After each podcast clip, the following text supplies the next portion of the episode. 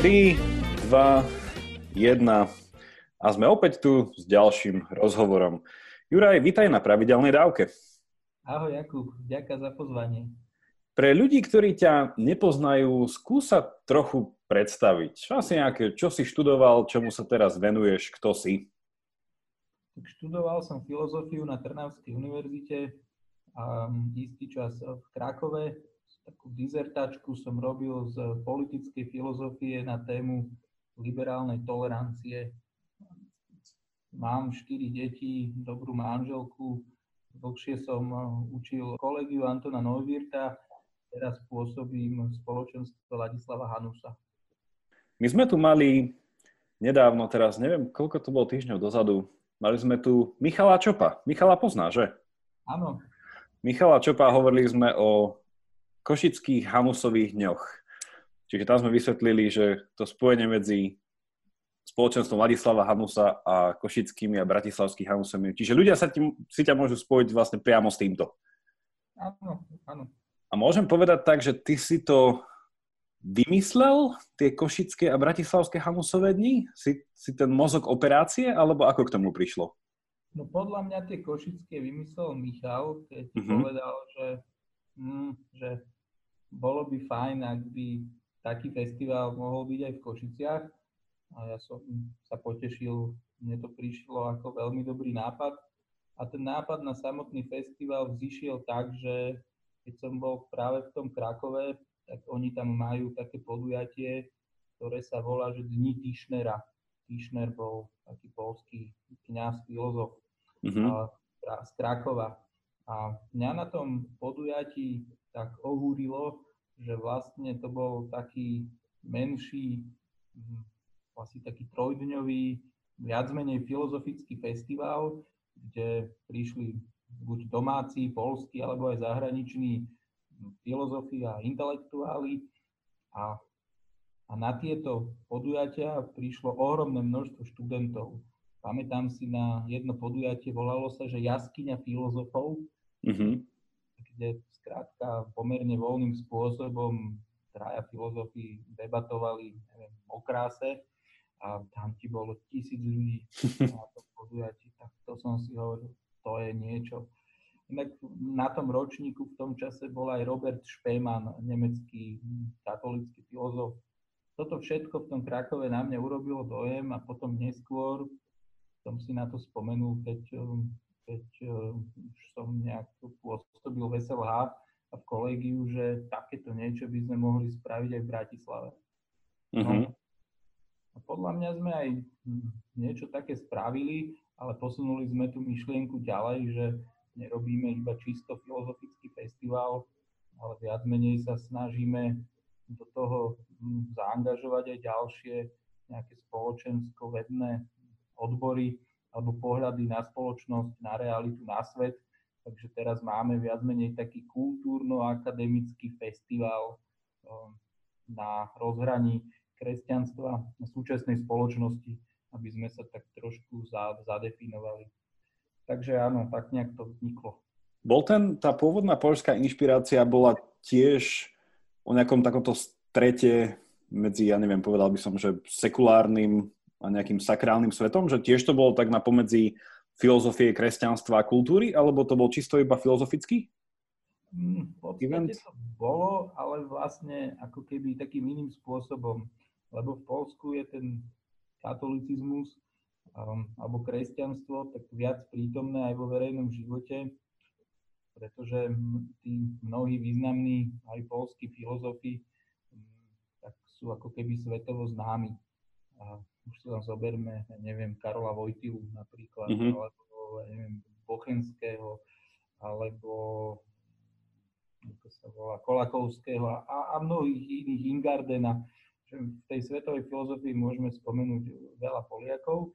Takmer všetci vlastne hm, títo polskí filozofi sú zároveň veriaci a katolíci. Čiže pre nich to bolo také úplne prirodzené prepájať tú vieru s filozofiou ale oni to nejako extra neriešili a ani nezdôrazňovali. Mm-hmm. Zároveň to bolo v niečom také ako keby už je univerzitne ukotvené, že bolo to také ako keby boli to nejaké doplnkové verejné prednášky uh-huh. univerzitné. Popri univerzite. My sme ten náš festival posunuli ďalej, alebo ďalej iným smerom trošku, sme ho rozšírili, že aby to nebolo len výlučne pre univerzitné publikum, ale aby to bolo aj pre širšiu verejnosť, ktorá rieši nejaké riešiť súčasné témy aj intelektuálnym spôsobom. A zároveň sme chceli aj keby ukázať, že kresťanstvo vo verejnom živote a v kultúre, že má čo povedať, že dokáže sa vyjadriť ako keby k rozličným oblastiam ľudského života. Nie sú to len čisto spirituálne veci. A zároveň, že môže a, a, a, a týmto spôsobom povzbudiť vlastne aj katolíkov, aby, aby mohli byť, alebo kresťanov, nielen katolíkov, kresťanov, aby vlastne mohli sa aj vo verejnom a profesionálnom živote tak sebavedome a, a s hrdosťou priznať k svojej identite. A zároveň aj inšpirovať ostatných ľudí, ktorí buď sú s vierou na okraji, alebo tak s ňou možno aj zápasia, alebo sú čisto sekulárni, že pozrite sa, že katolíci majú viac čo ponúknuť, než možno ste si doteraz mysleli. Uh-huh. My sme ako keby sa snažili do toho festivalu zapojiť ako keby celú sféru kultúry, ak to tak môžem povedať. No, filozofiu, teológiu, históriu, sociológiu, ekonómiu, politiku, umenie. A zároveň sme chceli cez tieto disciplíny alebo pohľady riešiť aktuálne témy tu a teraz, že Nechceli sme, aby to boli také odťažité akademické prednášky pre akademikov, ale aby tie veci prehovárali súčasnému človeku. Hovoríme ani nie 10 minút a ja už tu mám z toho 4 otázky napísané. Tak skúsim iba v rýchlosti a možno ťa poprosím o kratšiu odpoveď, aby sme sa e, pri tomto dlho nezdržali, ale počas toho, ako si rozprával mi, napadlo sa spýtať, že poprvé, prečo by sa mal tohto festivalu, alebo že čo je ten apíl ktorý tento festival má aj pre neveriaceho. Dajme tomu, že pre ateistu. Že prečo by tam mal ísť? No v prvom rade preto, aby sme sa naučili spolu rozprávať a trošku viac rozumieť, že v tom dnešnom svete nás aj sociálne médiá selektujú do takých osobitých bublín, kde si tak viac menej potvrdzujeme naše vlastné postoje a oberáme sa o možnosť sa tvorivo nechať prekvapiť tým, že čo aj tí ľudia z prostredia, ktorými až toľko nebývame, nás môžu inšpirovať, poučiť a niečo nové nám povedať. Um, uh-huh. Je to platí aj opačne, takže asi Uh-huh. Druhá otázka k tomuto bola, už som sa to pýtal na tomto podcaste a spýtam sa to aj teba, lebo som veľmi zvedavý. BHD sa prezentuje ako mestský kultúrno-akademický festival a čo teda, ako by si zadefinoval to slovo kultúra? Že keď sa povie, je to o kultúre, je to kultúrny festival, že je to o všetkom, že... Ja by som kultúru chápal ako keby sumár ľudských aktivít. Úplne, že všetkých. Tak všetko toto dokopy tvorí kultúru. V takom o niečo úšom zmysle, tak by som povedal, že sú to tie také tie aktivity, ktoré sa týkajú skôr tej, tých vyšších sfér ľudskej duše, čiže týkajú sa pravdy, krásy, dobra, hľadania pravdy, krásy, dobra. Tak asi by som povedal, že ten náš festival sa týka tohto. Pýta sa tie otázky filozofické, teologické, politické, mm-hmm. umelecké, sú tam filmy, workshopy, výstavy. Možno teraz ma napadlo ešte vysvetlenie ďalšie, že sú to oblasti, ktoré nie sú v takom prúdkom slova zmysle užitočné, že neriešime tam ako, hm, neviem, um, zdokonaliť telekomunikačnú sieť a podobne. Vyriešiť parkovaciu politiku v Bratislave. Parkovaciu politiku, presne, ale riešime, že akými ľuďmi chceme byť. A mhm. riešime mm-hmm. našu pamäť, našu históriu, našu identitu. Tak tieto otázky dávame do popredia. Z toho vyplýva, že vlastne kultúra je v niečom nepraktická. A ale z toho, keď si povedal, že, že kultúra je všetko, čo tvoríme, tým pádom je niečo aj nekultúra? Alebo je to iba, že isté stupne nejakej kultúrnosti, ktoré môžeme nejako vnímať? Celkom ďakujem za túto otázku, lebo vďaka nej možno sa mi to podarí vysvetliť, že tieto otázky sú nepraktické iba vtedy, ak si za tie najdôležitejšie otázky kladieš otázky funkčnosti. Uh-huh. Neviem, kde si kúpiš topánky, koľko zarábáš, aké vitamíny musíš jesť, aby si nedostal chrípku a podobne. Ale že ešte dôležitejšie otázky ako tieto sú otázky, že ako mám žiť a čo je zmyslom a cieľom môjho života, čo je môjim poslaním. A toto sú otázky, ktoré sa v takom najdôležitejšom, ktoré sú v naj, takom najdôležitejšom zmysle slova praktické. Uh-huh. Ja nechcem mať len topánky na chodenie, ale potrebujem vedieť, kam mám ísť. Tak podľa mňa my riešime, my riešime toto hlavne. Uh-huh. Ďalšia otázka v tomto krátkom úvode ohľadne tých BHD. Hovoril si, že ten polský, tá polská pôvodná myšlienka bola o tom, že sa tam stretli polskí intelektuáli, filozofi, ktorí teda po väčšine boli aj veriaci súčasné. A tam mi napadla čisto iba taká informačná otázka, kto je podľa teba buď zo slovenských dejín, alebo aj zo súčasnosti nejaký najvplyvnejší alebo najvýznamnejší slovenský filozof? Podľa mňa pre Slovensko a Slováko je to niekedy ťažké to uchopiť tú filozofiu aj preto, že keď povieme, OK, slovenská maľba, vieme na niekoho poukázať, povieme slovenské, neviem, slovenská poézia, nejaké obdobia vieme poukázať, že o kom by si hovoril ako o nejakom významnom slovenskom filozofovi? Otázka. Tak... Uh... A nemôžeš spomenúť ani mňa, ani teba. Ak by som asi povedal dnes, tak asi by som povedal, že Azda Miroslav Marceli, bratislavský filozof, dá sa povedať, ktorý je zakotvený v takej ako keby súčasnej francúzskej postmodernej alebo postštrukturalistickej filozofii. Možno v estetike Peter Michalovič, ktorý mm-hmm. ako keby je podobného takého ideového zamerania keby som sa pozrel viacej do histórie, tak no, nemôžem vynechať Ladislava Hanusa, slovenského filozofa kultúry, zároveň veriaceho katolického kniaza. A to ma úplne krásne posúva tej štvrtej otázke, čo tu mám poznačenú v úvode. A to je niečo, pričom sa, k čomu sa teda ja často dostávam hlavne cez osobu stredovekej filozofie Tomáša Akvinského. A je to ten, tá slávna dilema, či môže byť niekto súčasne aj teológ, aj filozof. Lebo problém pre našich poslucháčov je, by som ho nakreslil v krátkosti asi tak, že ak je niekto filozof, tak skúma proste svet istým spôsobom, ktorý by nemal nevyhnutne čerpať z nejakých autoritatívnych tvrdení a predpokladov.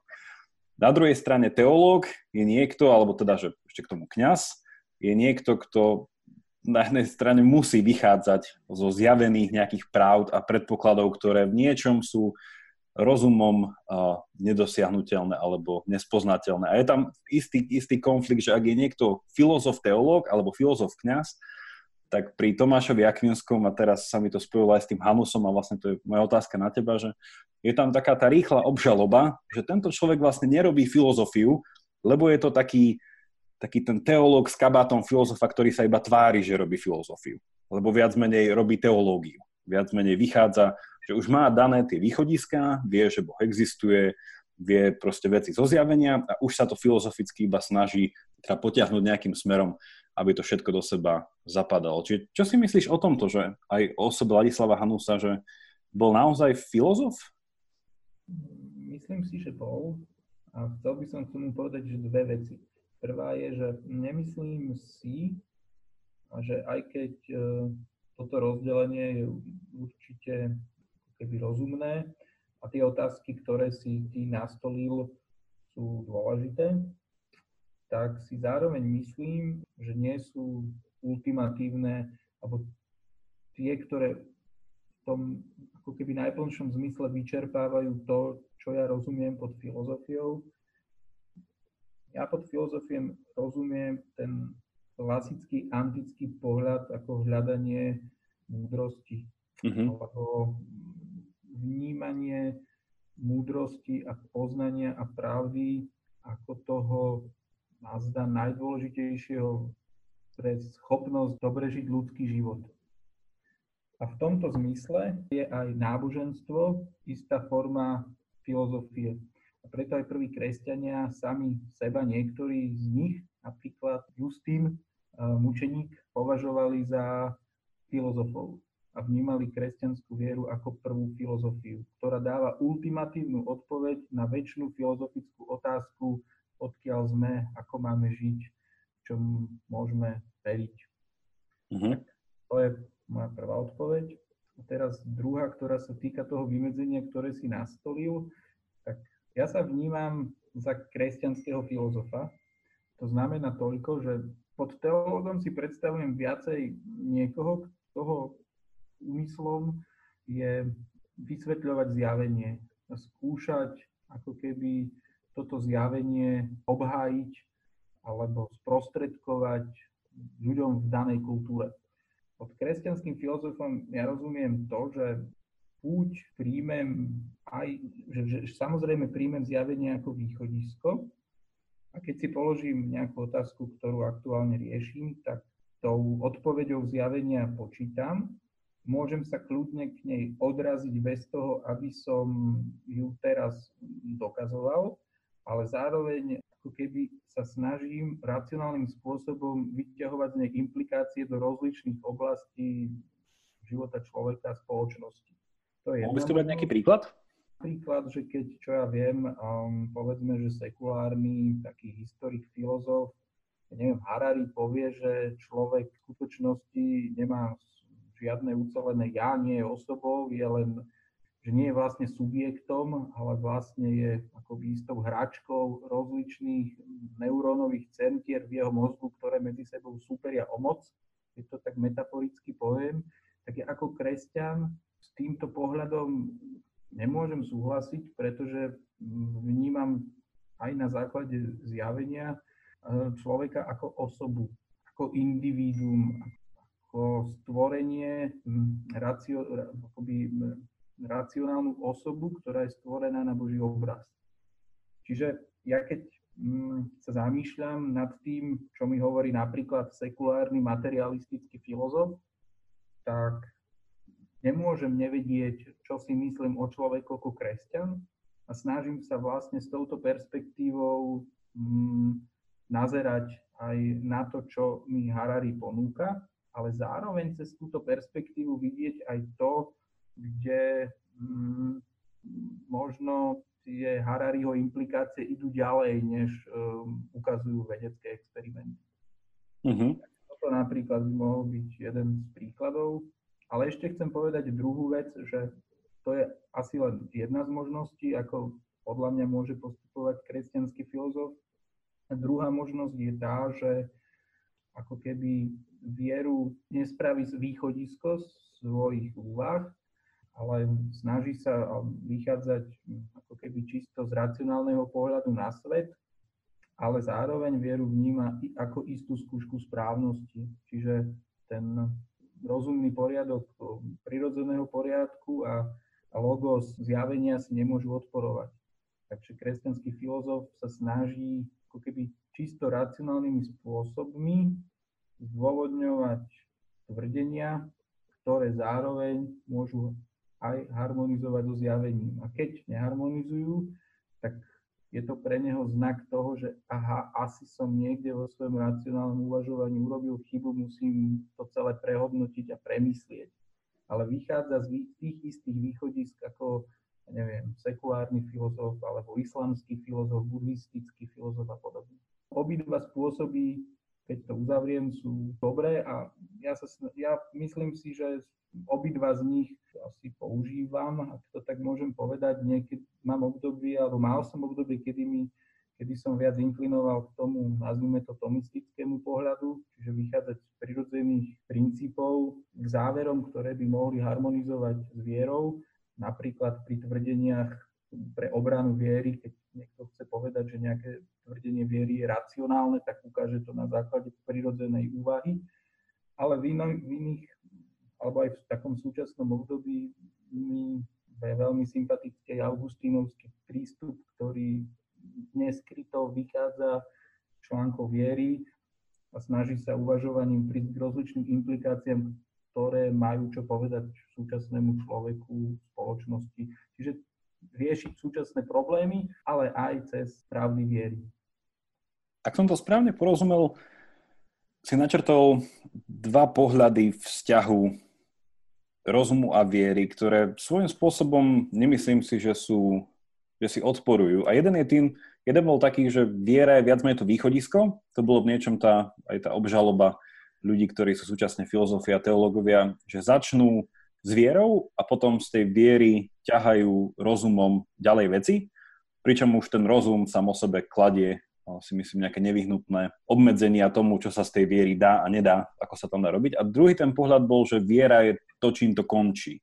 Že tam bolo niečo také, že skúška správnosti si sa mi zdá povedal, že viac menej, že viera dodá to, kde už ten rozum ako keby končí. Že už, že jedno bolo e, východiskovým pozíciom, druhé bolo, že to bolo akoby už tou nadstavbou toho rozumu.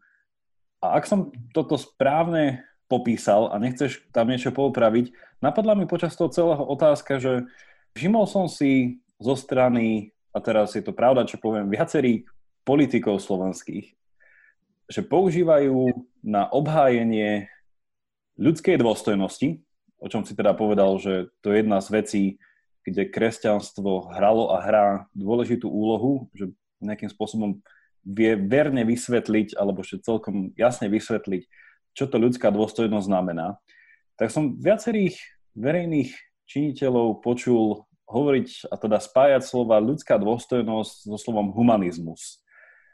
Často som to vnímal, že sa to berie dosť tak, že samozrejme, že však áno, ľudská dôstojnosť, humanizmus, lebo všetci sme ľudia a musíme mať dôstojnosť k ľuďom, lebo sme ľudia ako oni. Čiže taká celkom jednoduchá, niečo máš tautologická hra. Čo si o tomto myslíš, že je je ľudská dôstojnosť vysvetliteľná a pochopiteľná takto jednoducho mimo kresťanskej filozofie?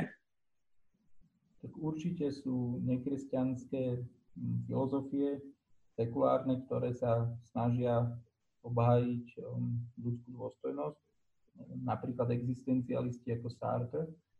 A zároveň sú kresťania, ktorí sami seba nazývajú humanisti, ako Jacques Maritain, ktorý to teda nejaký koncept filozofický sa zvykne nazývať, aj on to vlastne tak navrhol, že kresťanský humanizmus, kde v mhm. centre jeho filozofie je správne chápanie človeka. Zároveň toto slovo ako keby má aj svoj historický kontext. V tom kontexte patrí skôr do toho prúdu modernity, ktorý sa snažil vyštancovať od toho dedičstva kresťanskej Európy a sa snažil tak ako keby emancipovať, odstrihnúť od náboženstva, od církví až, až po to ich úplne um, poprieť a odmietnúť. Čiže v tomto tiež sú ako keby rozličné humanistické pohľady, ktoré niektoré pozerajú na církev možno s istým skepticizmom, ale v princípe zmierlivo. Na druhé napríklad, ja neviem, Michel de Montaigne a, a neviem, mnohí iní. A potom sú príkre pohľady, ktoré považujú církev za prekažku osvietenstva, takého civilizovaného spôsobu života za prekažku toho, aby mohla byť zo spoločnosti odstránená nerovnosť a nespravodlivosť, mm-hmm. tlak a nesloboda, tak áno, to radikálne francúzske osvietenstvo patrí do tohto prúdu a asi každý pozná ničeho, ktorý doviedol tieto myšlienky do dôsledkov. A v čom podľa teba potom ukoreňuje už začínam používať to ako pojem, teda nekresťanská filozofia, alebo filozofia, ktorá nespolupracuje s kresťanstvom, ako ukoronuje ten pojem tej ľudskej dôstojnosti? Z čoho to vlastne vychádza? To je čerta modernej filozofie, že v rôznych veciach. Asi pred nás dnes by sme mnohí povedali, že tá dôstojnosť spočíva v tom, že sme individuálne subjekty, ktoré si môžu slobodne sa, sa môžu slobodne rozhodovať, ako budú viesť svoj život. V tomto zmysle toto nám, nás robí unikátnymi oproti neviem, iným tvorom, oproti ostatnej prírode. A toto vlastne niečo nám dáva ľudskú dôstojnosť, lebo my si zrovna túto otázku ľudskej dôstojnosti kladieme. Chceme žiť v slobode, nechceme žiť v otroctve pod niekým a toto je to, kde ten liberálny sekulárny svet um, rámcuje svoju dôstojnosť. ale modernita na túto otázku dáva mnohé ďalšie odpovede. Jean-Jacques Rousseau by mohol povedať, že tá dôstojnosť spočíva v tom, že máme ako keby hm, sme schopní špeciálneho citu súcitu s druhými. Iní by mohli dať ako keby iné odpovede. Neviem, John Locke by mohol povedať, že preto, lebo máme nejaké základné ľudské práva, na život, slobodu, majetok, ktoré treba dodržiavať. Ale je pravda, že John Locke by povedal, by odvodzoval existenciu týchto našich ľudských práv, našej povinnosti voči Bohu, ktorú si mm. musíme v prvom rade splniť. Presne. Preto potrebujeme mať politické práva, ale teda 19. a 20. storočie by Boha odstrihlo a krátka by skončilo pri tom, že máme tu ľudské práva a prečo? Mm, lebo ich potrebujeme, možno by bola tá otázka, že možno by sa na to pozreli aj takto kantovsky, že dobre, nevieme úplne tento pojem vlastne odvodiť takmer, že z ničoho, keď ako keby odstrihneme Boha, tvorenie, existenciu ľudskej duše a podobne, ale zároveň vidíme, že bez týchto pojmov by sa naša spoločnosť rozpadla. Potrebujeme nejakú základnú etiku, aby sme mohli spolupracovať a spolu žiť a preto skrátka tieto pojmy postulujeme ako nevyhnutné kategórie pre spoločenskú etiku a politický život. Tak takto by asi odpovedal sekulárny svet a zároveň by to bola dobrá nahrávka pre kresťanského filozofa, ktorý by mohol poukázať na ako keby také, takú iluzórnosť na taký sebaklam sekulárnych filozofov, ktorí vlastne hovoria o ľudskej dôstojnosti, pričom z ich princípov by vlastne malo vyplývať, ak chcú byť konzekventní, že žiadna ľudská dôstojnosť neexistuje a je to iba nejaký figový list alebo, alebo ilúzia alebo niečo podobné. Čiže vlastne súhlasil by si s takým nejakým tým čiastkovým záverom, že pojmy ako ľudská dôstojnosť, nejaké prirodzené ľudské práva alebo základné ľudské práva z pohľadu takého sekulárneho človeka, neveriaceho človeka, ktoré teda pre ňo dávajú zmysel, pracuje s ním a vníma ich ako nevyhnutné, sú možno nevedomé pre ňo iba prežitkom nejakého bývalej kultúry alebo nejakej bývalej doby, ktorá bola viacej poznačená životom kresťanským? Že viac sme iba Súhlasil by si s niečím takýmto? Áno, povedal by som, že toto sú pojmy, ktoré by sme nemali, ak by sme nežili, ak by naša kultúra predtým nebola kresťanská, ak by sme to nemali kresťanskú vieru, bez ktorej by sme tieto pojmy, aspoň tak, ako ich dnes rozumieme, neboli sformovali. Myslím si, že to je aj štandardná historická odpoveď z dejín filozofie. Zároveň by som povedal, že je vlastne v ľudskom srdci túžba po takýchto pojmoch.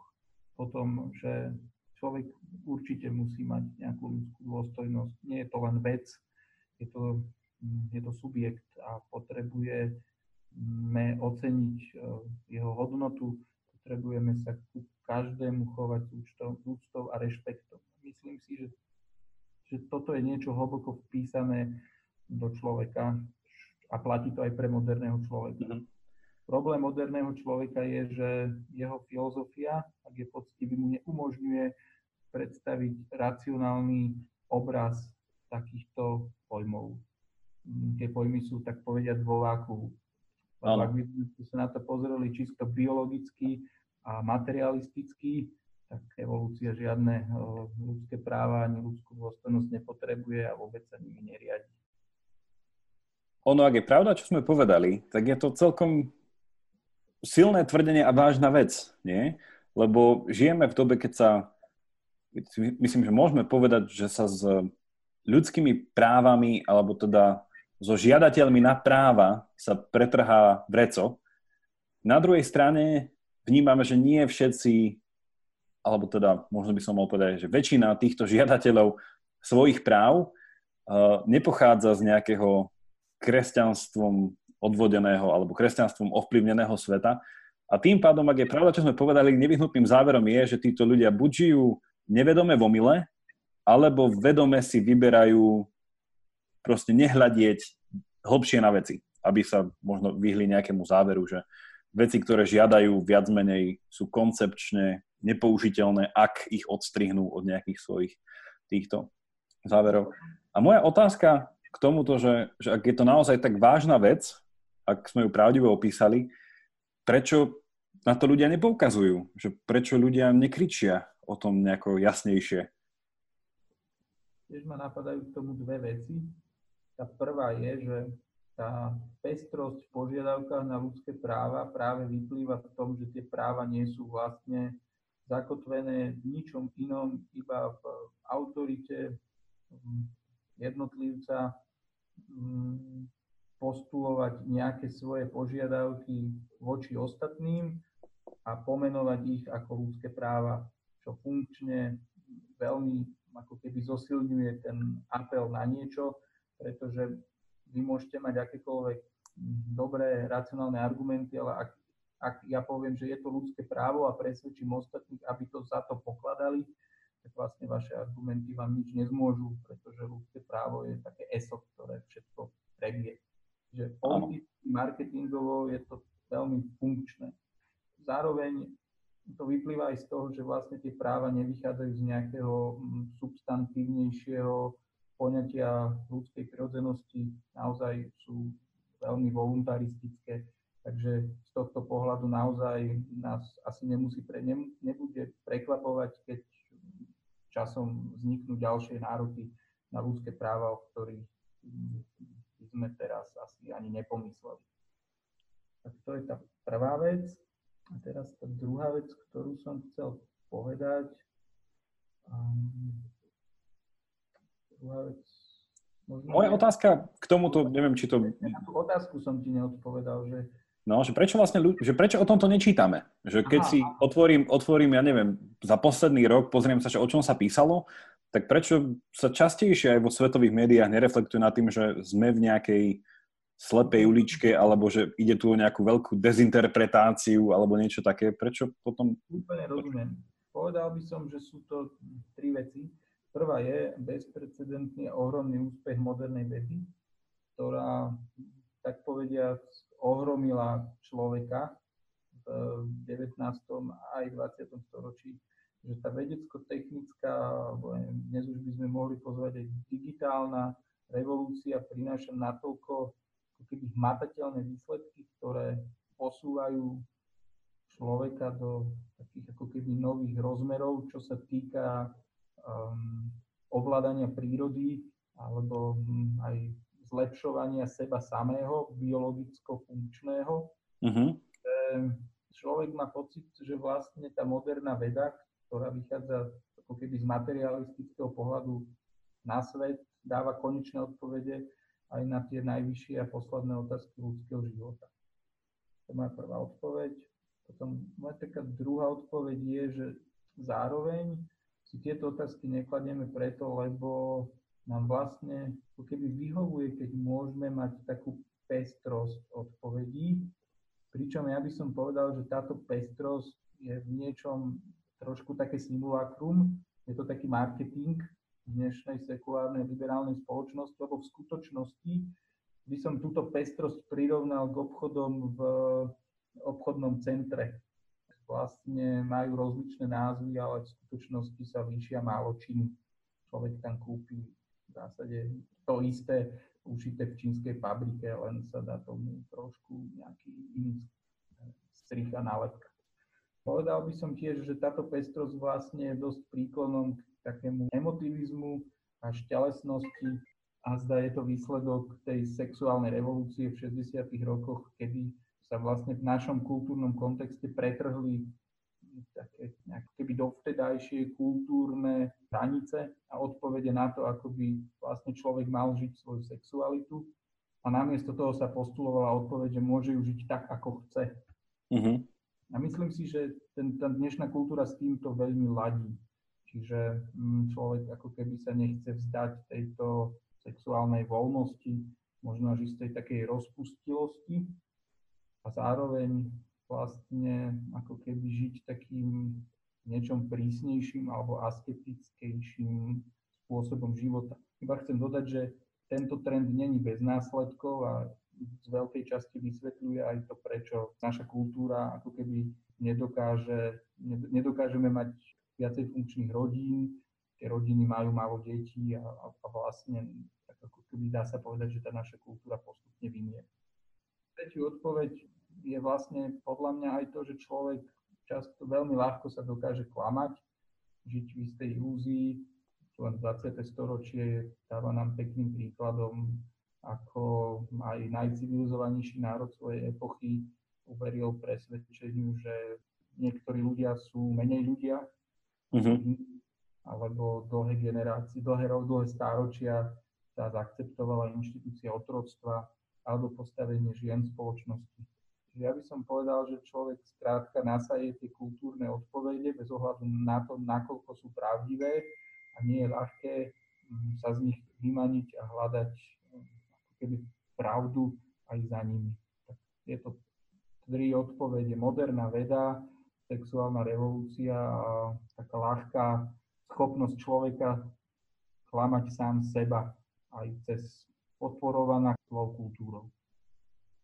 Je to z istého uhla pohľadu stále nejde do hlavy, pretože ak je ten opis spoločnosti, sme aspoň trochu trafili aj pre poslucháčov opis tej spoločnosti ako v niečom veľmi utilitaristickej, teda že naozaj to rozhodnutie človeka založené na jednej strane na slobodnom súhlase alebo na vedomom súhlase, na druhej strane je to o tom, že môžem robiť v princípe čo chcem, ak nejakým, ak úplne v závere tam tie dôsledky, či už niečo neprevažujú alebo niekomu neubližujú, že, že prečo sa teda tak dnešná kultúra nenazýva nejako pravým menom, že, že žijeme v dobe, ja neviem, nejakého vyspelého, progresívneho utilitarizmu, že prečo sa stále otravujeme s tým jazykom tých ľudských práv, ktoré tomuto maximálne protirečia. Lebo ak je raz niečo ľudské, základné ľudské právo, tak to, čo ja chcem voči nemu spraviť, no môžem sa postaviť aj na hlavu. Tam môžem rátať nejaké moje užitočnosť niečoho voči tomu, no, no nie, nepohnem sa. Stále mi nejde do hlavy, prečo to je jednoducho, prečo neprizná, nepriznáme farbu v niečom. Že žijeme v dobe takej a takej a jednoducho nie v inej. Neviem. Ja by som povedal, Jakub, že my tú farbu aj priznávame, ale zároveň si vytvárame kluby, kde sa tvárime, že sme humanisti. To znamená, no napríklad, že to bola časť tej mojej otázky, že to slovo humanizmus podľa mňa v niečom splňa takú funkciu takého, takej nálepky. Alebo takej, ako by som to nazval, nie nálepky, ale takej masky. Že to je proste humanizmus. Áno, to by som povedal, že ak patríme k, k nejakému typu elity, tak si vieme politicky vyboxovať práva ktoré nás budú chrániť náš životný štýl. Ale ak takémuto typu elity nepatríme, ak sme chudobní, z periférie, um, ak nepatríme neviem, do Európskej únie, ale patríme k nejakému stredoafrickému štátu, ak sme sa ešte nestihli narodiť a, má, a žijeme len niekoľko mesiacov v, v brúšku matky, alebo sme naopak pri veľmi starí nedokážeme už žiť bez pomoci iných, tak veľmi rýchlo hm, zistíme, že ako keby za tie naše ľudské práva sa už nemá kto postaviť a my ich ako keby sami strácame kvôli tomu, aby sme racionalizovali počty lôžok v nemocnici, mm-hmm. lepšie životné prostredie, dopriali istej skupine väčší komfort a väčšie možnosti a podobne že tam sa otvára taký možno neznámy pojem pre niektorých ľudí, že vnímať, alebo teda neznámy pohľad, vnímať ľudské práva ako viacgeneračné záležitosti. Že a to nie sú práva iba jednej, jednej generácie, ale ak sú to ľudské práva, tak naozaj z definície to sú práva ľudstva ako takého dlhodobo na rôznych... Ja povedal, že tie ľudské práva vlastne sa dajú preniesť keby na otázku, že koho všetkého sa týka spravodlivosť. Uh-huh. V princípe, ako ľudia máme tendenciu povedať, že no v prvom rade nás, nikto nechce trpieť na nespravodlivosť a takých, ako sme my. Uh-huh. A je také ťažšie priznať spravodlivé požiadavky aj tým, ktorí sú iní ako my. Napríklad aj veľmi iní, lebo sú napríklad veľmi starí, alebo ešte majú iba pár mesiacov, dokonca pár dní. Lebo áno, aj malé embryo je taký istý človek ako my, akurát je taký istý človek vo fáze prvých dní svojho života.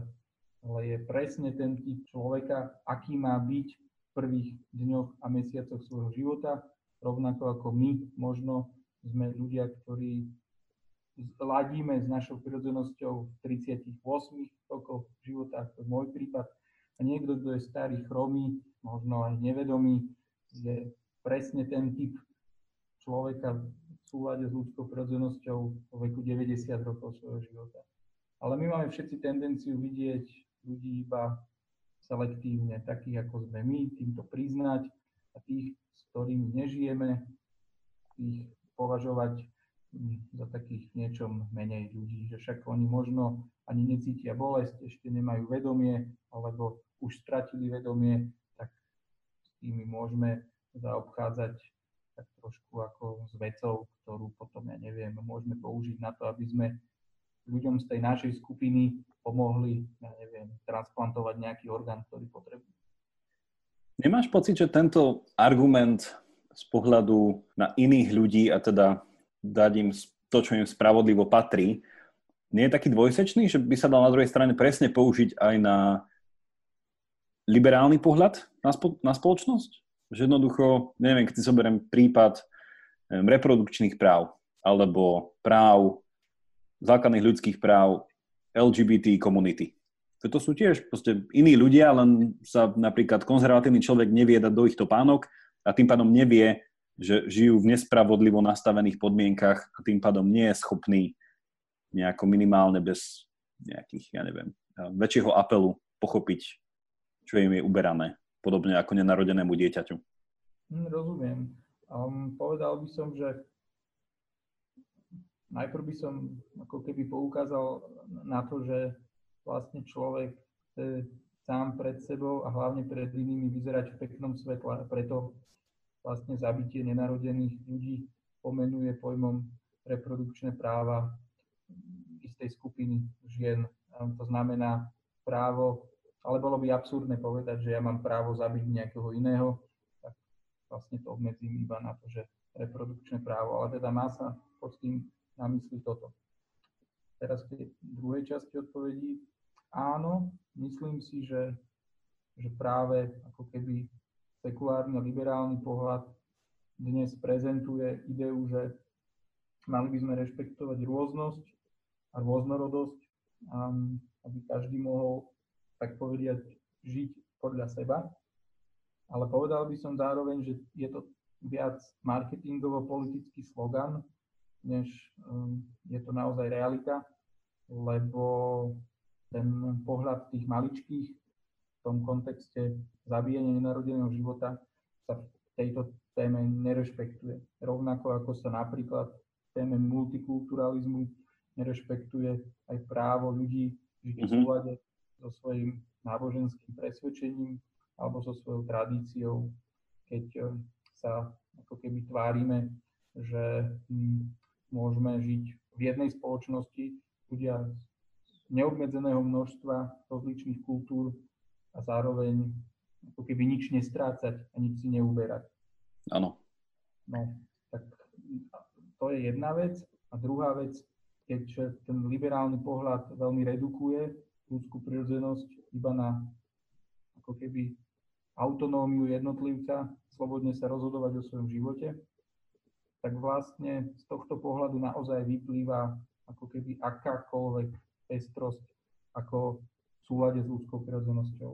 Avšak ak tento reduktívny pohľad na ľudskú prirodzenosť nahradíme takým ponším pohľadom na ľudskú prirodzenosť, ktorá neabsolutizuje právo rozhodovať sa, ale absolutizuje žiť v súlade s rozumom, znamená žiť v súlade s pravdou a za dobré považuje to, čo je pravdivé, tak potom na základe takto chápanej ľudskej prirodzenosti musíme niektoré voľby, ktoré sa nám ponúkajú a sú aj propagované súčasnou kultúrou, z tohto dôvodu odmietnúť.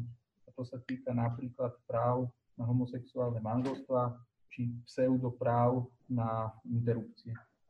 Som rád, že sme sa dostali takto celkom rýchlo k tomu pojmu ľudská prírodzenosť, lebo presne podľa mňa tam sa to v niečom láme, že na jednej strane tá spravodlivosť, ktorou sme začali, že to bol taký, že dobre s ňou vojsť, ale podľa mňa to nebola tá podstata toho celého uh, stretu, lebo keby som napríklad ti dal taký, taký úplne, že myšlienkový experiment, že keby si predstav, predstavil, ja neviem, novú slovenskú stranu Inakosť, ktorá by bola veľmi pro-life, a jednoducho pretlačila by, dostala by sa do parlamentu, pretlačila by jednoducho zákaz interrupcií, ktorý by vyhovoval väčšinovému konzervatívnemu voličovi alebo konzervatívnemu filozofovi, tak stále by si nepovedal, že OK, v tomto bode oni učinili spravodlivosť voči nenarodeným a najslabším a teraz keď sme tento problém, ktorý bol palčivý a ťaživý, je na nás, aby sme pomohli, aby bola, spravidl- aby bola spravodlivosť učinená aj na nich a jednoducho podporíme zákon, ktorý umožní či manželstvo pre všetkých alebo nejakú formu registrovaného eh, partnerstva.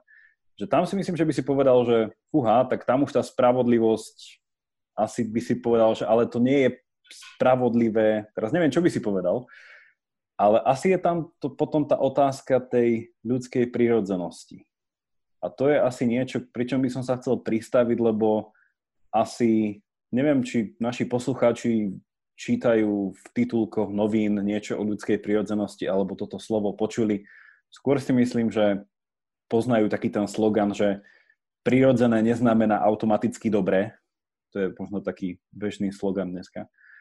Tak asi by som sa k tomuto chcel hlbšie možno trochu povenovať. Čo je to pre teba tá ľudská prirodzenosť? Prečo si myslíš, že si istí ľudia, alebo že iná strana od teba myslí, že neexistuje. A prečo podľa teba je to ten pojem, ktorý by sa mal vrátiť nejako do nášho uvažovania o dobrom živote? Sú také tri otázky vlastne, ale celkovo je to teda tá otázka tej ľudskej prirodzenosti. Podľa mňa je to kľúčová otázka, pretože z nesprávneho chápania človeka potom vyplývajú aj nesprávne implikácie pre ľudský život a pre politický.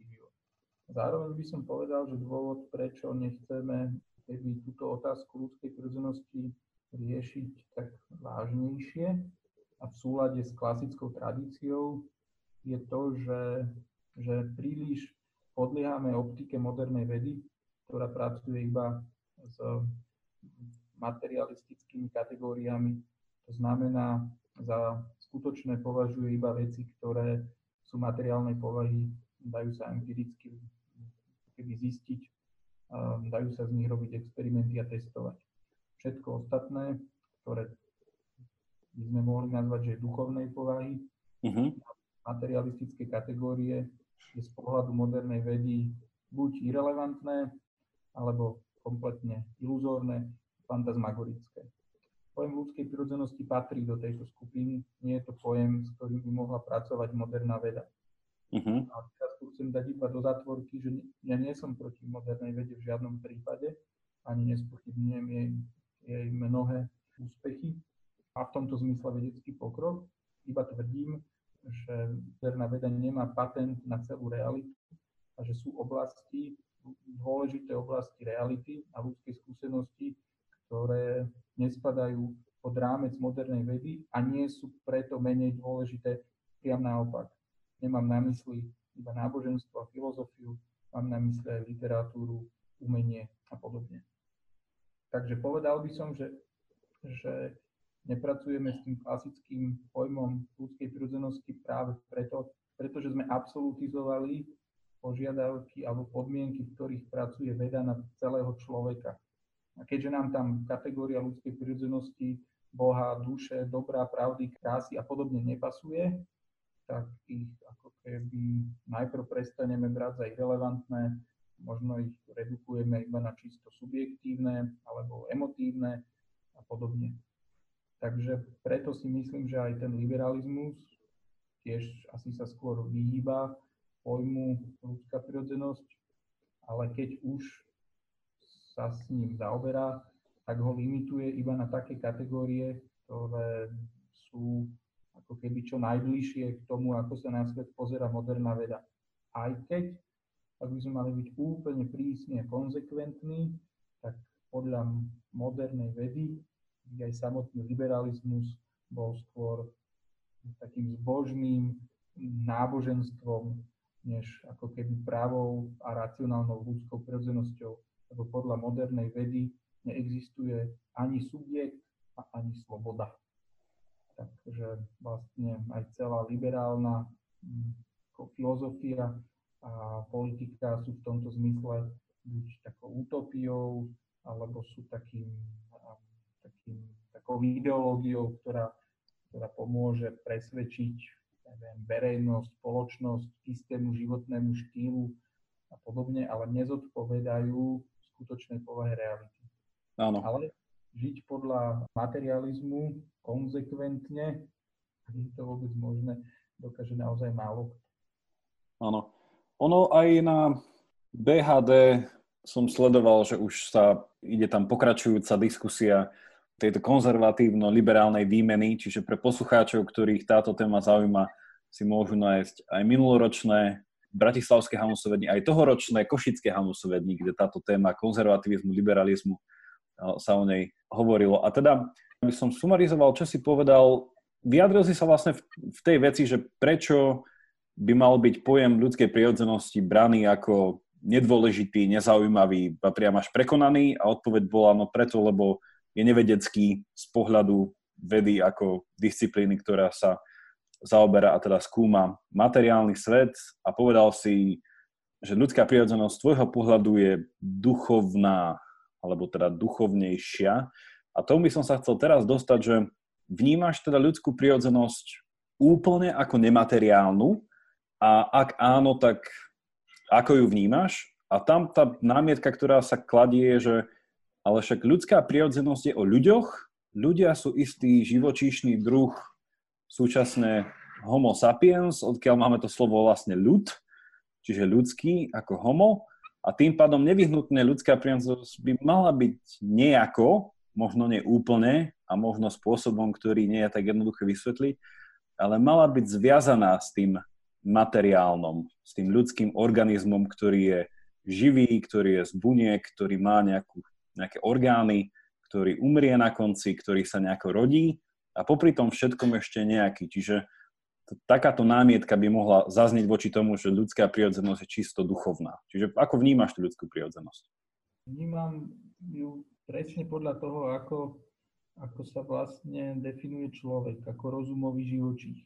Mm-hmm. Že áno, sme aj biologicky živočíšny druh a zároveň tým, že človek ako ľudia sme rozumné živočíchy, tak zároveň máme v sebe aj duchovnú podstatu, pod čím myslím to, že rozum a myslenie nemôžeme redukovať na nejaké materiálne jednotky, elektrické výboje, neuróny a podobne, ale že aj keď tieto ako keby materiálne podklady s myslením určite nevyhnutne súvisia, znamená, že keď niekomu poškodíme mozog, tak prestane myslieť, tak zároveň sa iba čisto neurologicky myslenie nedá vysvetliť a zdôvodniť. Inými slovami, človek má ľudskú dušu, ktorá je racionálna a tým ako keby presahuje materiálny svet. A preto materialistickými vysvetleniami nikdy nedokážeme človeka vysvetliť. Pretože pre náš život sú dôležité a podstatné kategórie pravdy, krásy a dobra, ktoré určujú naše životné smerovanie a v konečnom dôsledku nás vedú k Bohu. A preto, ak odpílime tú duchovnú zložku človeka, ktorá je vlastne podstatná v tom, že nás ako keby nasmerováva k nášmu cieľu a bez toho, že by sme teraz nejak účelovo oslabovali alebo vynechávali jeho biologickú a materiálnu zložku, tak v takomto prípade človeka, tak povediac, znehodnotíme a nedokážeme objektívne a pravdivo jednak popísať to, kým človek je, a zároveň, zároveň popísať aj to, ako žije a ako by malo správne žiť. Mne v tomto bode toho vyznali také dve otázky na teda bližšie do vysvetlenia toho, že ako si to myslel. Tá rámcová otázka je teda, že čo je to ľudská prirodzenosť? A s tým, že si načrtol, že nebude to niečo, ak to teda slovo niečo by bolo také veľmi bohaté, teda nebude to niečo, čo môže vysvetliť sama o sebe veda, ktorá skúma, proste nejako redukuje to poznanie na čisto materiálny svet, svet proste elektrických výbojov, zmeny energie a tak. A hovoríme teda o tom, že tak čo to je, ak to nie je iba toto alebo nie toto. A moje také dve podotázky sú tieto. Prvá, že, že súhlasím s tebou, že človek je rozumný živočích, že v tejto definícii zhodneme. A otázka, ktorú mám v tomto bode je, že myslel si to tak, že veda nevysvetľuje úplne človeka, ale iba čiastočne a teda nie je schopná dať to finálne vysvetlenie človeka v takej tej celistvosti, keďže lebo popravde, keď si pozrieme človek živočích, že OK, veda vie povedať, že keď živočích prestáva fungovať normálne, keď napríklad ochorie, keď jednoducho má nejakú anomáliu a vie pomôcť to vrátiť do nejakého stavu. Proste máme, preto vzniklo aj proste zdravotníctvo a tieto veci. Že tam asi veda vie niečo pomôcť a nejako povedať, kto človek je, keďže vie povedať, že je chorý na viacerých stupňoch analýzy. A na druhej strane to tam asi iba nekončí, lebo tá rozumovosť nie je sama o sebe plne, že vedecko, prírodno-vedecká kategória. Hej? Že, že vedel by si to túto trochu upresniť? A potom druhá podotázka k tomuto celému je, že ak teda tvrdí, že tá ľudská prítomnosť má niečo s ľudskou duchovnou skúsenosťou, že čo sa tým myslí, že ako by si mohol poslúchať predstaviť to, že ako vo mne môže rezonovať to, čo hovorí, že čo v mojom živote o čo, čo som sa narodil, viem nejako vnímať seba samého až doteraz, povedzme, že neviem, mám 25, 30, 38, 40, že čo sú to tie momenty, keď som, keď som si ako človek mohol uvedomiť to, čo teraz hovorí, že OK, som rozumné zviera, rozumný živočích, ale mám aj nejakú duchovnú stránku, nejakú dušu, duchovnú skúsenosť, čo sú to tie momenty, kedy som to mohol zažiť, čo to bol ten moment, keď som si povedal, že aha, že ja som takýto, ani som nevedel. Niečo také. Čiže tie, tieto dve veci, že ujasniť ten, ten vzťah uh, vedy a niečoho, čo presahuje tú vedu pri tej ľudskej prirodzenosti a potom ešte možno trochu konkretizovať tú duchovnú skúsenosť človeka. Mm-hmm. Podľa mňa, že tie otázky prečo by som mal žiť tak a nie inak, prečo by som možno mal voliť takého politika a nie iného politika, či by som mal veriť také alebo iné náboženstvo, alebo vôbec neveriť. Či by som si mal zobrať za manželku túto ženu alebo inú ženu. Prečo? A či by som vôbec mal uzavrieť manželstvo. Tak tieto a podobné otázky sú, asi Jakub uzná, že tie, ktoré vlastne sú častokrát veľmi ťažké, kde agonizujú a zároveň ich vnímajú ako veľmi podstatné. A v nejakom zmysle sú ako keby určujúcejšie pre človeka, než otázky, či dokážem nahradiť túto kľúčnú kosť nejakou titánovou vložkou, alebo že či si mám dať, ja neviem, na vyliečenie, či mám na vyliečenie chrípky radšej piť um, teplý čaj, alebo si mm-hmm. mám mhm. a podobne. Bez toho, že by som tieto otázky tiež nepovažoval za dôležité, ale tie prvé sú dôležitejšie. Mm-hmm. No, takže určite nepopieram ako keby prínos vedy, pre mnohé veci, ktoré sa týkajú človeka, ale veda rozhodne nevyčerpáva odpovede na, na tie ľudské otázky. Naopak, tie najvážnejšie otázky presahujú schopnosti vedy. Tak, a teraz, že a, a tu je ten problém, že ak absolutizujeme pohľad vedy na celý ľudský život, tak my sami sebe ako keby odpilujeme konár toho, aby sme dokázali na tie veci, ktoré sú pre nás najvažnejšie, nájsť rozumové odpovede. Čiže mm-hmm. v konečnom dôsledku si povieme, že či si zoberiem tú alebo onú ženu za manželku, či verím to alebo ono náboženstvo, alebo vôbec neverím a podobne, že to vlastne nie sú racionálne otázky. Že my povieme, že vlastne môžeme sa rozhodnúť v týchto veciach ako chceme. Ale my sa nechceme rozhodnúť, ako chceme. My sa chceme rozhodnúť správne. A týmto spôsobom si vlastne berieme možnosť nájsť pravdivé a racionálne odpovede, pretože považujeme náboženstvo, filozofiu, umenie a literatúru za, za subjektívne hlúposti. Uh-huh. To je na tú prvú otázku. Teraz tú druhú otázku.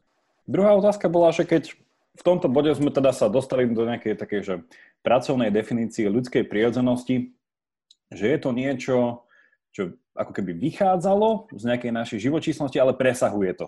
Aha, už rozumiem. Že, či, ak, aká je to tá skúsenosť toho niečoho viac? Áno. Čo to je? Že ako by si to... Jednoduché. Je to veľmi jednoduché, že keď si nájdeme na výplatnej páske sumu, ktorá je menšia než tá, na ktorú sme sa dohodli, tak čo pocítime vo svojom srdci? No podľa mňa drva väčšina z nás pocíti nespravodlivosť. A toto je duchovný zážitok. No rozhodne. Máš pocit, že otázky spravodlivosti skúma neuroveda, alebo neurobiológia, alebo uh-huh. neuropsychológia, alebo fyzika? Mne sa to nevidí. Uh-huh. Čiže, aby som zase to tak v stručnosti povedal, v zásade každý človek túži potom byť šťastný. Um, samozrejme, predstavujeme si pod tým rozličné veci, ale teda ten klasický pohľad na človeka je, že šťastie nie je len, um, len uh, obrovská dávka príjemných hormónov alebo hormónov spôsobujúcich príjemnosť, ale že je to vlastne ten konečný stav človeka, ktorom človek žije tak, ako má. Tak, mm-hmm. ako to vyplýva z jeho prírodzenosti. Čo v, ľudskom, v ľudskej skúsenosti znamená, že žijeme spravodlivo, že sme statoční, že dokážeme kontrolovať naše vášne, že sme spravodliví, že dokážeme autentickým spôsobom milovať, že sme verní a podobne. A všetky tieto pojmy, ktoré som spomenul, sú duchovného charakteru a, ne, a presahujú schopnosti čisto materialistickej vedy k ním, nie čokoľvek rozumné a zmysluplné povedať. A pritom je to zároveň najvážnejšia otázka, je to otázka toho, že akým spôsobom sme vôbec tu. Čo potom myslíš, že akým spôsobom? No, že, že človek si kladie aj otázku, že prečo vôbec tu je a akým spôsobom tu je a pre koho tu je, čiže otázku Boha. A táto otázka je najdôležitejšia otázka ľudského života, ktorú keď si človek ako keby nevyrieši, pretože si túto otázku pod vplyvom súčasnej kultúry a modernej vedy ani nepoloží, tak veľmi výrazne ochudobní a zredukuje svoj život. A to preto, pretože Božia existencia a správne chápanie Boha veľmi podstatným spôsobom ovplyvňuje, ako človek dokáže žiť nároky svojej ľudskej prirodzenosti. Pretože je veľmi ľahké byť spravodlivý mm, na akademickom seminári, ale veľmi ťažké v spoločnosti, kde ak budete spravodliví, tak skončíte vo vezení ako politický väzeň alebo na popravisku. Uh-huh. V mhm. takýchto otázkach si človek pýta odpoveď, že ak Bože neexistuje, k čomu všetkému je táto moja spravodlivosť, na čo ja žijem podľa svojej prirodzenosti, keď za pár sekúnd skončím svoju existenciu a, a bude prázdno. A tu dôvera Božiu moc a, a, a Božiu prítomnosť schop, a vlastne to, že život sa smrťou nekončí, je veľmi kľúčová pre našu schopnosť um, ako keby obstáť už v tomto prirodzenom svete. Samozrejme, boli mnohí statoční a hrdinskí ľudia, ktorí ako keby ani nemali vieru v Boha. Čiže není to takto úplne jednoznačne funkčné, že iba veriaci sú hrdinskí a neveriaci sú, neviem, zbabelci. Naopak, mnohí kresťania sú tiež zbabelci ale mnohí sú aj hrdinskí a, a opačne. Ale keď sa na tieto otázky pozrieme filozoficky, tak vidíme, že, že ak by neexistoval Boh, tak by vlastne celý náš hodnotový systém, všetky naše hodnoty pravdy, krásy a dobra boli tak povediac možno nejakým sladkým cukríkom, ktorý nás môže na chvíľku navnadiť, ale nakoniec nakoniec nič nepretrvá a všetko skončí. Čo sa vlastne bije s tou našou základnou túžbou po pravde, spravodlivosti a kráse, pretože naše srdce túži potom, aby tieto veci boli väčšie. A túto väčšnosť a stálosť a existenciu týchto vecí koniec koncov garantuje Boh. Ak odpíšeme otázku Boha, tak ako filozofii nebudeme môcť dať konečnú odpoveď na, na otázku ani ľudskej prirodzenosti a ľudského života. Môžeme spraviť teraz také, ja si to tak niekedy v mysle robím, takéto cvičenie, ale teraz skúsim pozvať teba, aby si ho spravil pre našich poslucháčov, že je to nič iné ako o tom, čo sme sa doteraz bavili. A poprosil by som ťa skúsiť dať ešte raz do vzťahu, ja som si vypísal štyri také kľúčové slova za posledných asi 20 minút, čo sme sa rozprávali. Čiže skúsiť ešte, teraz na konci je to taký, že je to ako keby človek už prišiel do cieľa a späť sa môže tak pozrieť na začiatok a dať si veci do takého lepšieho, usporiadanejšieho celku. Že mám také štyri slova, štyri pojmy, že skús ešte raz sa pozrieť a dať ich do nejakého takého, do nejakých vzťahov. Možno ešte lepšie popísať tie vzťahy medzi nimi. A tie slova sú následovné. Spravodlivosť, ľudská prirodzenosť, existencia Boha a srdce takéto štyri slova som si tu vypísal ako niečo, na čom to podľa mňa stojí. Mm-hmm. Môžeš nie, nie, niektoré z nich odmietnúť, môžeš povedať, že toto tam vôbec nepasuje, že to som zle povedal, ale podľa mňa nejakým spôsobom aj poslucháči mohli vnímať, že toto sú veci, ktoré keď dobre chápeme, tak nejako lepšie pochopíme, o čom sa teraz bavíme a hlavne tie vzťahy medzi nimi.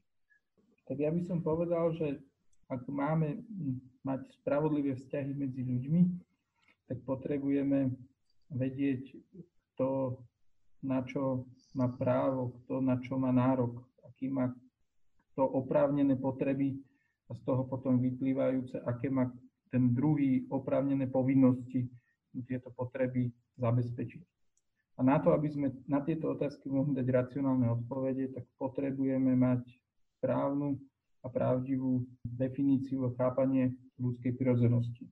Ako racionálneho živočícha, ktorej žije podľa svojej prirodzenosti vtedy, ak všetko vo svojom živote podriaduje pravde, kráse a dobre, ktoré najlepším spôsobom poznáva svojim rozumom ktoré prejavuje do svojho konania aj prostredníctvom, alebo najmä prostredníctvom srdca. A srdce je zároveň tým takým centrom človeka, kde sa stretáva aj to rozumové, aj to emocionálne a citové, ktoré veľmi dôležitým spôsobom potom ovplyvňuje aj naše vzťahy, či už k druhým ľuďom, alebo k Bohu. A Boh je ako náš stvoriteľ a ako stvoriteľ toho, čo je, je zároveň náš najbližší priateľ, čo však vieme jednak na základe zjavenia, pretože nám to sám zjavil, a jednak to dosvedčuje aj naša skúsenosť, respektíve skúsenosť tých, ktorí tomuto zjaveniu uverili a snažia sa ho žiť. A zároveň táto ich skúsenosť je aj istým garantom pravdivosti toho, že kresťanstvo je pravdivé. Čiže Boh ako filozofický Boh je, je garantom toho, že má zmysel byť filozofom a snažiť sa poznať keby pravdu o realite a smerovať ľudský život správnym spôsobom. A zároveň ako kresťanský Boh je Boh Otec, ktorý nás v tomto hľadaní posiluje, pomáha nám, je blízko nás vďaka ktorému môžeme rozumieť sami sebe, druhým, tak ako by sme nemohli rozumieť, ak by on blízko nás nebol, ak by sa nás nedotkol. Čiže tá posledná odpoveď, ktorou by som chcel toto všetko syntetizovať, je vlastne taká augustínovská odpoveď, že to, čo je platné pre každého človeka, je chcieť, chcieť milovať. A a Boh nám umožňuje, aby sme dokázali, vo svojom, že by sme sa vo svojom živote naučili správne milovať. A to, čo je najdôležitejšie, milovali najviac. Tak to... Ďakujem ti za tento sumár. Mne počas toho celého trochu ešte napadlo, že teda spomenul som si na Akviumského definíciu náboženstva, ktorý náboženstvo definuje ako spravodlivosť vykonanú voči Bohu vlastne, že existencia náboženstva je opod, teda vysvetlená tým, že existuje nejaký druh vzťahu, ktorý predpokladá spravodlivosť, ktorú vykonávame voči niekomu, kto je prevyšujúci nejakú inštanciu ľudského bytia, čiže nevyhnutnosť náboženstva plinie z tejto nevyhnutnosti byť vďačný voči niekomu, nie, niečo vyššie. Čiže to by tiež do tejto schémy sme vedeli nejako doplniť. Áno, pretože Bohu ultimátne vďačíme za všetko, čo existuje, za našu vlastnú existenciu. Áno, a toto je viac menej, že tá rozumová časť a tá filozofická časť toho rozmýšľania o týchto veciach, že človeka to vedie z bodu A do bodu B a až príde istého bodu, že mal by, ak sa podpíše pod isté pravdivé chápanie veci, mal by spraviť niečo.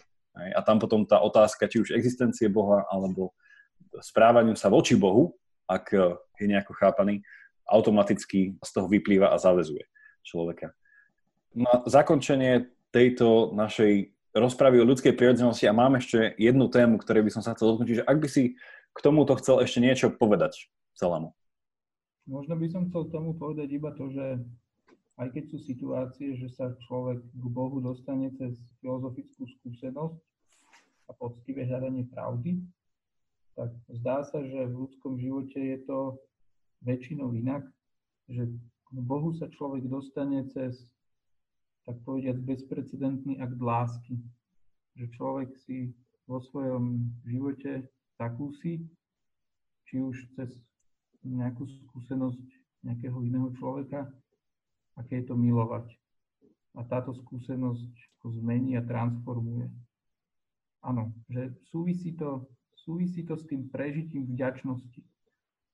A, to, môže byť, to môže mať mnoho podvob. Môže to byť vďačnosť skrze nádhernú hudbu, môže to byť vďačnosť skrze nádherných ľudí, môže to byť vďačnosť skrze mm, toho, že niekto iný sa za nás obetoval a mnoho iných aktov takej úprimnej, nezišnej lásky. Tak si myslím, že toto sú tie podstatné skúsenosti, vďaka ktorým môže človek naplno precítiť a zároveň aj rozumovo pochopiť, že vlastne všetko, čo máme, je v konečnom dôsledku závislé od nášho stvoriteľa, ktorý nám to veľkoryso a veľkodušne dáva. Určite pozbudzujem poslucháčov hlbšie ešte prebádanie toho vzťahu medzi spravodlivosťou a vďačnosťou, že sú tu naozaj v literatúre často spolu spájame slova, ktoré nejako, nevnímam, že by sa dneska dávali spolu, že skôr je tá spravodlivosť, právo, povinnosť, nejaké nároky, ale málo kedy počúvam dneska spravodlivosť a vďačnosť, že vlastne, že vďačnosť ako spravodlivý akt vzhľadom na, na niečo. Chcel by som sa, Juraj, dostať v poslednej časti dnešného rozhovoru, ktorá ako správny filozof nás vráti úplne na začiatok, ale súčasne nás posunie ďalej, ako sa to vo filozofii často robí. Vrátil by som sa na začiatok k tomu, čo si hovoril, že si študoval a posunul by som to ďalej do sféry toho, že ako to vnímaš vzhľadom na kontext dnešného Slovenska. Čiže konkrétnejšie by som tú otázku položil asi takto. Hovoril si, že tvoja práca doktorandská bola o liberálnej tolerancii, čiže asi o nejakej pohľade, teda pohľade z politickej filozofie na to, ako liberalizmus vyzýva k tolerancii nejakých rôznorodých pohľadov. Vlastne to by si mohol tiež aj trochu povedať, že vlastne o čom tá práca bola. A z toho plynie tá otázka, že ako si sa k tomuto dostal, prečo si toto považoval za dôležité a asi ten cieľ toho celého je pozrieť sa, že čo to znamená pre dnešné Slovensko, alebo ako vnímaš cez to poznanie, ktoré si získal pri tejto práci dnešné Slovensko? Že zhodnotil by si to ako krajinu, ktorá je aká? Keď už hovoríme o tej filozofii, hovoríme o liberalizme, konzervativizme, ľudskej prirodzenosti, otázkach existencie Boha, že ako to vnímaš na Slovensku? Ďakujem za super otázku. Zároveň odpoveď na tú otázku, to by bolo na ďalšiu hodinu aspoň. Ale to by tak, bolo, to je tá záverečná výzva, dať to do 10 minút. Tak to skúsim. No ja som študoval ako keby liberalizmus preto, lebo som si povedal, že mu chcem rozumieť z jeho vlastných princípov. Moja viera ako keby napovedala, že liberalizmus nebude mojou politickou filozofiou, ale to mi nestačilo. Ja som chcel racionálne vedieť, že prečo mi to viera takto našepkáva. Takže preto som sa napustil do štúdia liberalizmu. Snažil som sa to poňať tak komplexne, študoval som aj históriu, liberalizmu a zároveň aj ten ako keby najsúčasnejší liberalizmus, čo znamená liberalizmus 10 rokov dozadu, keďže, keďže to myslenie sa stále vyvíja. Takže vlastne som tú svoju dizertačku rámcoval cez ideu tolerancie, samozrejme aj ďalšie liberálne hodnoty, ale ja som si vybral túto. Chcel som vedieť, že na základe čoho sa liberáli rozhodnú niečo tolerovať alebo niečo netolerovať. Zároveň som chcel rozumieť, ako vôbec ten liberalizmus vznikol, keďže vieme, že vlastne vznikol v tom období, kedy sa začala formovať aj náboženská tolerancia a podobne. Mohol by si jednou vetou v tomto iba doplniť, že na základe čoho sa teda liberalizmus rozhoduje, či môže niečo tolerovať alebo nie? Mm, na základe toho, ako to, táto tolerancia napomáha tým kľúčovým hodnotám, ktoré si tá, ktorá liberálna škola vezme za svoje. Tak napríklad, keby sme sa pozreli na dejiny liberalizmu, tak by sme videli, že v zásade u každého toho liberálneho autora to bolo niečo iné. Iné to bolo u Hobbesa, iné to bolo u Loka a, a tak ďalej. Napríklad tým Hobbes by netoleroval existenciu iných náboženstiev vo svojom politickom poriadku a to preto, pretože samotnú túto existenciu považoval za korene a poslednú príčinu politickej nestability a preto chcel vlastne náboženskú aj politickú moc zjednotiť v rukách panovníka.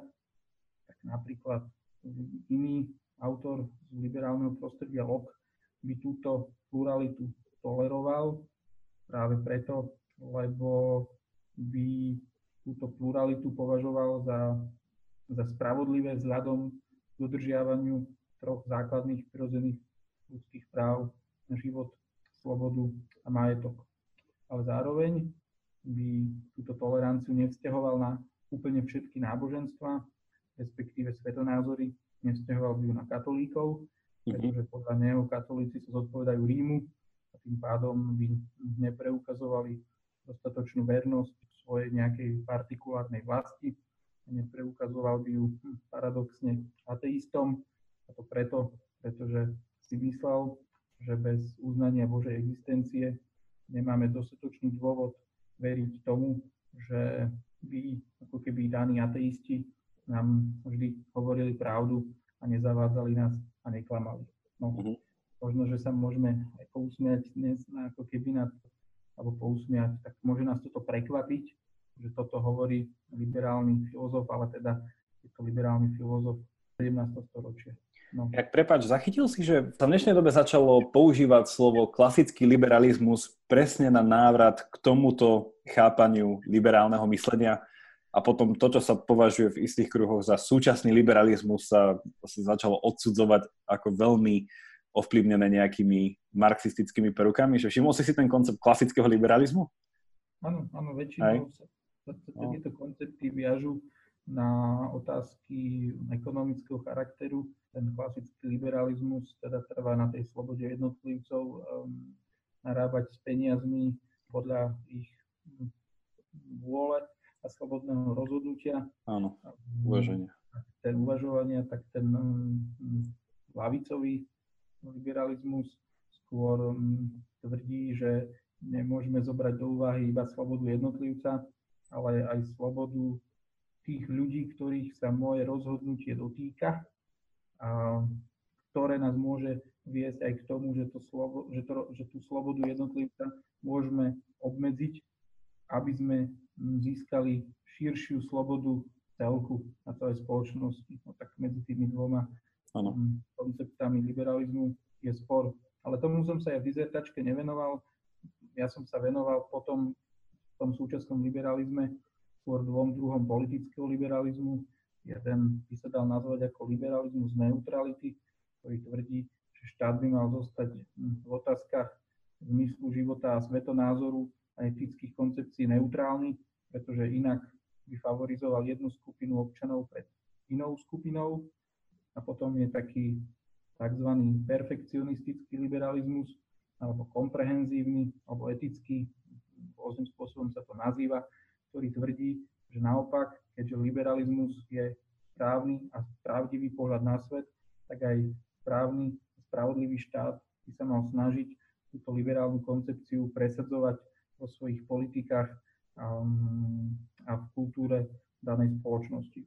Tak existujú takéto, minimálne takéto dva veľké hlavné prúdy v súčasnom liberalizme. Samozrejme, každý z nich sa ešte rôznym spôsobom vetví. No tak tomuto všetkému som sa ja ako keby venoval v tej svojej dizertačke. To minimálne môže pre niektorých liberálov alebo aj konzervatívcov, alebo iné, inak politicky smyšľa ľudí byť zaujímavé, pretože neexistuje jeden liberalizmus. Čas sa to prezentuje konzervativizmus, liberalizmus, že aj tých liberalizmov je viacero a dokonca sú niektoré v otvorenom konflikte. Áno, a tým, že je vlastne, že ten dominantný svet toho západného sveta je vlastne taký, ako by sme to nazvali, tú kultúru možno sekulárny liberalizmus, takže vlastne aj veľmi veľa ľudí sa týmto otázkam dnes venuje, takže nás asi neprekvapí taká istá pluralita tých pohľadov na to, čo všetko je a nie je liberalizmus, aj mhm. keď všetky tieto rozličné pohľady majú ako keby ten istý koreň. Stále je to tá novoveká, novoveký pohľad na človeka ako na v zásade jednotlivca, ktorý sa oproti ostatným organizmom alebo živočíšnym druhom teda líši tým, že má schopnosť uvedomiť si svoju autonómiu, a slobodne sa rozhodovať. Takže všetky tieto liberalizmy určite vychádzajú z, tejto, z tohto základu, ale potom už sa rozličným spôsobom vetvia, a to som ešte nespomenul, rôzne feministické vetvy, mm-hmm. som sa ja už nevenoval, ale teda tiež mnoho smerov. No a k akému pohľadu na Slovensko a na súčasné dianie na Slovensku ťa toto tvoje štúdium alebo toto tvoje prehlbenie poznania vedie? To je dobrá otázka. No, momentálne by som povedal, že asi lepšie rozumiem tomu, prečo ten konzervatívny alebo v slovenskom chápaní takmer výlučne kresťanský pohľad na svet. Dúfam, že sa na mňa Peter Zajac nebude hnevať, pretože on teda sám seba považuje za sekulárneho konzervatívca, ale teda je veľkou výnimkou. Takže ten rozdiel medzi tým konzervatívnym a kresťanským na jednej strane a liberálnym na druhej strane je podľa teda toho, čo som sa ja o, tých, o tomto všetkom dozvedel, naozaj veľmi ťažké prekonať. A to preto, lebo konec koncov je základné princípy, z ktorých tieto dva prúdy vychádzajú, to znamená z dvoch rozličných poňatí ľudskej prirodzenosti, tak sú naozaj v mnohom nekompatibilné. A preto aj ako keby vedú k rozličným, nielen k rozličným záverom, ale aj k rozličným pohľadom na tie isté veci. Príklad, keď si dáme napríklad spor o manželstvo, tak tým pre liberála je manželstvo v zásade sociálnym konštruktom, nejakou inštitúciou, ktorá vznikla v našej kultúre, ale ktorá sa rôznym spôsobom menila a môže sa rôznym spôsobom meniť v závislosti od požiadaviek a očakávaní a potrieb tej ktorej doby. A je to v poriadku. Tak pre konzervatívcov alebo kresťanstvo je manželstvo inštitúcia, ktorá je v podstate, vo svojej podstate prírodzená inštitúcia pre človeka, čo znamená, že ako keby má svoju podstatu, ktorú treba vždy zachovať, hoci tie kultúrne podoby sa môžu v priebehu dejín meniť. No a tieto dva tábory síce hovoria o manželstve, ale pod manželstvom chápu ako keby radikálne odlišné veci. No a to je vlastne dôvod na prečo, ale to je iba príklad toho. Uh-huh. Iných odlišností je oveľa viacej, prečo ten, tá snaha o konsenzus alebo o takú ako keby zhodu a spoluprácu je veľmi ťažká v tých ako keby mnohých dôležitých veciach. Ale samozrejme sú veci, kde aj kresťania, aj liberáli, alebo konzervatívci a liberáli sa vedia zjednotiť. Väčšinou sú to také základné otázky spravodlivosti, neviem, smrť e, nevinného človeka je, hádam, škandálom pre oba tábory napríklad. alebo oba tábory, alebo tábory, obe skupiny by sa snažili mať napríklad zdravé životné prostredie, aj keď samozrejme, že asi by tomu možno neprikladali nutne rovnakú váhu. Čiže keď hovorím, že tie rozdiely sú veľmi vážne a zhoda na dôležitých a podstatných veciach veľmi ťažká, tak tým nechcem zároveň povedať, že tá kooperácia nie je možná úplne, že v ničom. Áno, je možná, ale zároveň je aj pomerne výrazne limitovaná. Nevyplýva z toho trošku to, že je tá spolupráca možná takých, ako to, tak dám to tak do extrému a poviem, že v tých nedôležitých veciach a priamo na druhej strane sa rysuje ako, ako to povedať, že a priorne nemožná v tých najdôležitejších? No, podľa mňa v princípe sa to asi tak dá povedať.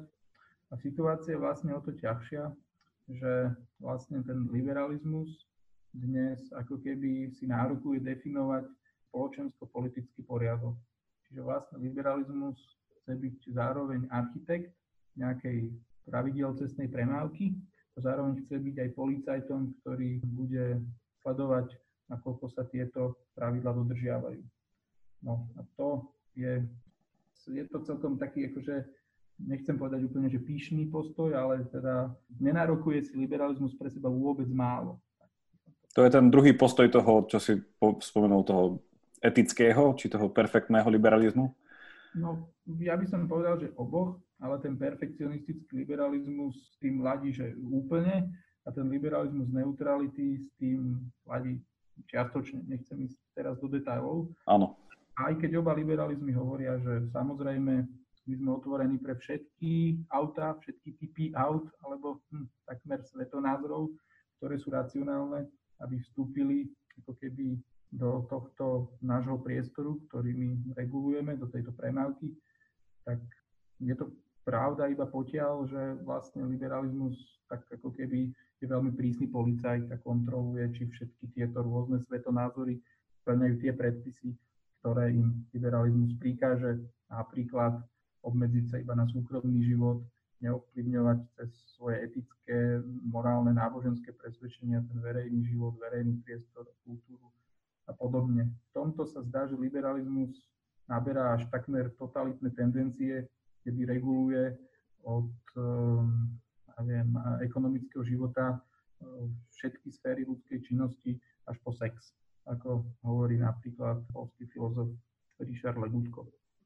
Uh-huh. No, v tomto zmysle konzervatívci dnes alebo kresťania sú v takej prekernej situácii, pretože sú trochu takí partizáni, tak povediac, alebo ako tí, ktorí sa síce môžu ozvať, ale vlastne tu nemajú momentálne tie schopnosti úplne toto zmeniť. Čiže vlastne toto je taký celoeurópsky alebo, alebo kontext západného sveta, do ktorého vlastne v nejakom zmysle posledných 30 rokov chce patriť aj Slovensko. Mm-hmm. No ak by som sa mal ešte vyjadriť Slovensku, tak ja to vidím v takých ako keby dvoch príbehoch, ktoré vlastne súvisia s odpovedou na otázku, že do akej miery je Slovensko subjektom alebo iba objektom dejín. Um, ten polský filozof Dariusz Karlovič hovorí, že kým Polsko a Maďarsko sa snažia byť viac aj objektom dejín, častokrát na to aj doplatia, tak Slovensko sa z jemu zdá z jeho perspektívy, že my sme taký skôr subjekt dejín, že v tých dejinách nejak plávame a bez toho teda, že by sme chceli určovať nejak výraznejšie ich smer. Tak ja si myslím, že aj keď nerád, že táto charakteristika Slovenska ako subjektu dejín je asi v mnohom platná. Keď sa tak zamyslím za posledných 30 rokov, potom ako sa zmenil režim, ako sme odmietli ten komunistický režim, tak vlastne ten, tá snaha našich politických špičiek, ale aj verejného života bola o tom dobehnúť západ. A tie diskusie sa týkali toho, že do akej miery sa nám to darí, či nám ten západ už náhodou neodbehol, či náhodou nás niekto neprichýdne, že keby neprechýdil opačným smerom, zvyklo sa hovoriť v Bielorusku uh-huh. V 90. rokoch. Ak a že ak áno, či vôbec ešte môžeme ten vlak na západ dobehnúť a ako, keď už by sme ho aj dobehli, tak ako sa v ňom udržať a podobne. Čiže ten dominantný náš príbeh bol, ako by Slovensko mohlo byť viacej západom. Tak uzavriem a že čo ešte všetko nám k tomu chýba. Myslím si, že toto bol taký dominantný príbeh politický za Slovenska za posledných 30 rokov, tomuto ako keby inklinovali hm, politické elity.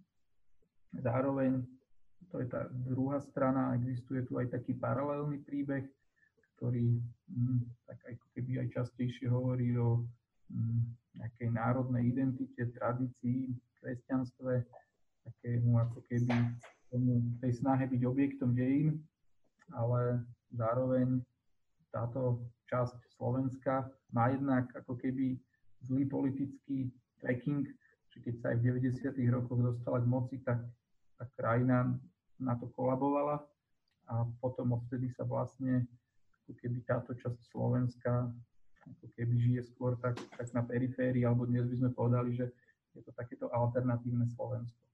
No a ja by som povedal, že teda chyba toho je teda naša taká výzva, alebo aj ťažko Slovenska je v tom, ako tieto dve Slovenska nejako integrovať.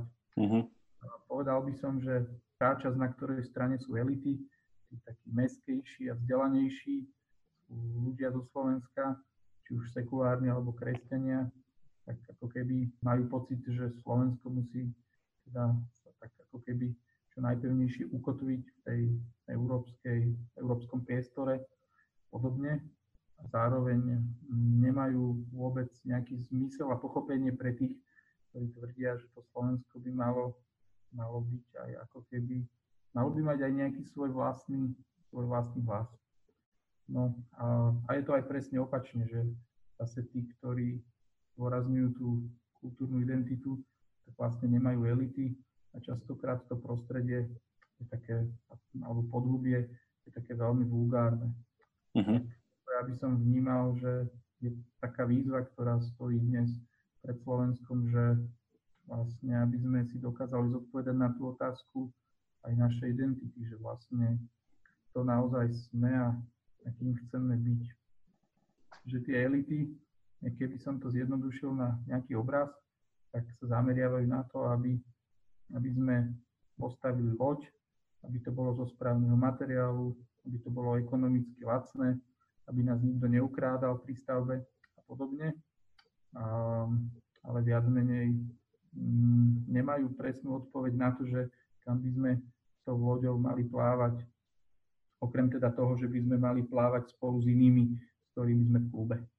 Mm-hmm. To ja vnímam asi takú najväčšiu mm, asi chybu alebo deficit súčasných elit na mhm. Slovensku a zároveň aj výzvu, zvlášť pre kresťanskú spoločnosť, ponúknuť, mm, ponúknuť túto odpoveď a túto víziu pre celú krajinu a pokúsiť sa pre ňu zintegrovať aj veľkú časť alebo toho, čo by sme dnes mohli nazvať alternatívneho Slovenska. Nemali by sme byť takí, ktorí budeme pozerať na tých ostatných takým nejakým pohrdaním alebo aj s dešpektom iba kvôli tomu, že nedržia všetky štandardy, ktoré na seba kladieme. No, nie sú takí vzdelaní, nie sú takí civilizovaní, sú trochu takí neviem, príliš telesní, hrubí a, a majú, majú tieto ako keby telesné rôzne neresti, kým možno my viac trpíme na tie neresti, ktoré sa viažú k píche a možno k nadutosti. Čiže zintegrovať ako keby, ale rozumným spôsobom tieto dve Slovenska je podľa mňa tá výzva, pred ktorou Slovensko stojí. Úplne na záver v tomto, predtým ako ťa poprosím odporučiť našim poslucháčom nejakú knihu pod Vianočný stromček, mi ešte nedá sa spýtať, že z toho, čo sme sa rozprávali minimálne o konzervativizme a liberalizme, a neviem, či s tým úplne korešpondujú tieto dva príbehy o Slovensku, či by sme si to mali nejako spojiť, že tá konzervatívna je tá jedna a tá liberálna, neviem, neviem úplne, či to korešponduje, podľa mňa skôr nie. Ale, no, ale teda moja otázka je na záver taká, že ten minimálne ten spor ak by sme ho brali aj naozaj na tej filozofickej úrovni tých myšlienok, východisk, konzervativizmu a liberalizmu, bol opísaný tebou ako niečo, čo sa naozaj, keď ideme dole, dole, dole do tých najdôležitejších vecí a dneska tu padlo na to slovo ľudská prirodzenosť, že sa tam jednoducho rozchádzajú, že hovoria iným jazykom a tým pádom sa dostávam do takej dvojtej rozličnej vidiny tej istej veci, ktorá má teda veľa príkladov. A z toho by si taký bežný posluchač povedal, že no dobre, ale ako potom môžeme povedať, že treba to Slovensko nejako spájať pre niečo s nejakou jednotnou víziou. A moja otázka v tomto je, že dajú sa viac menej tieto dva, alebo teda dve otázky. Prvá je, že dajú sa tieto dva celkové pohľady na svet, či ja by som to nazval, že tieto dve filozofie, že tá konzervatívna a tá liberálna, dajú sa vôbec spojiť, alebo ak nie, má jedna z nich jednoducho vyhrať a ukázať ako že pravdivejšia, reálnejšia a konec koncov pre človeka lepšia, lebo podľa mňa posluchač z toho, čo počúval, by asi zahlasoval za to, že tvoj pohľad je na to, že ten konzervativizmus, ako tak môžeme nazvať, alebo ten kresťanský konzervativizmus, konec koncov by mal prevážiť tým, čo má ponúknuť a svojou pravdivosťou. Že toto je jedna otázka, že či si nemyslíš, že by to malo byť jednoducho spravodlivý súboj, nakoľko je to v politickej aréne možné a jednoducho má z toho výsť nejaký víťaz. A druhá moja otázka je, že či táto dichotómia, ktorú sme tu namadovali, nie je falošná že či naozaj je to liberalizmus a konzervativizmus, ktorí spolu bojujú a či tam nie je niekto tretí, po prípade štvrtý, piatý. A ja už som sa toto dotkol v viacerých rozhovoroch na tejto dávke. My sa toho dotkli s niektorými ľuďmi naposledy práve s Myšom Čopom, že či náhodou liberalizmus a konzervativizmus v tom pohľade, alebo istom pohľade na ľudskú prirodzenosť nie sú spojenci, že stále dávajú človeku hodnotu ako jednotlivcovi. Bavili sme sa o tom, že tá ľudská dôstojnosť toho liberálnejšieho pohľadu sa ťažšie vysvetľuje, v niečom je iluzórna a v niečom ešte stále vychádza z tej konzervatívnejšej koncepcie ľudskej prirodzenosti. Ale na druhej strane, okrem konzervativizmu a liberalizmu, je tu aj nejaký iný pohľad, nejaká iná filozofia na tú ľudskú prirodzenosť, ktorá ho vôbec neberie ako jednotlivca, ktorá mu tú dôstojnosť priznáva z titulu toho, že je členom väčšieho celku. Že sa tam úplne nadradzuje tá identifikácia so skupinou, ktorá konec koncov je tá, ktorá má tú dôstojnosť a prenáša nejaké, nejaké smerovanie. Čiže a tam tie izmy by sme potom vedeli postupne začať vymenúvávať.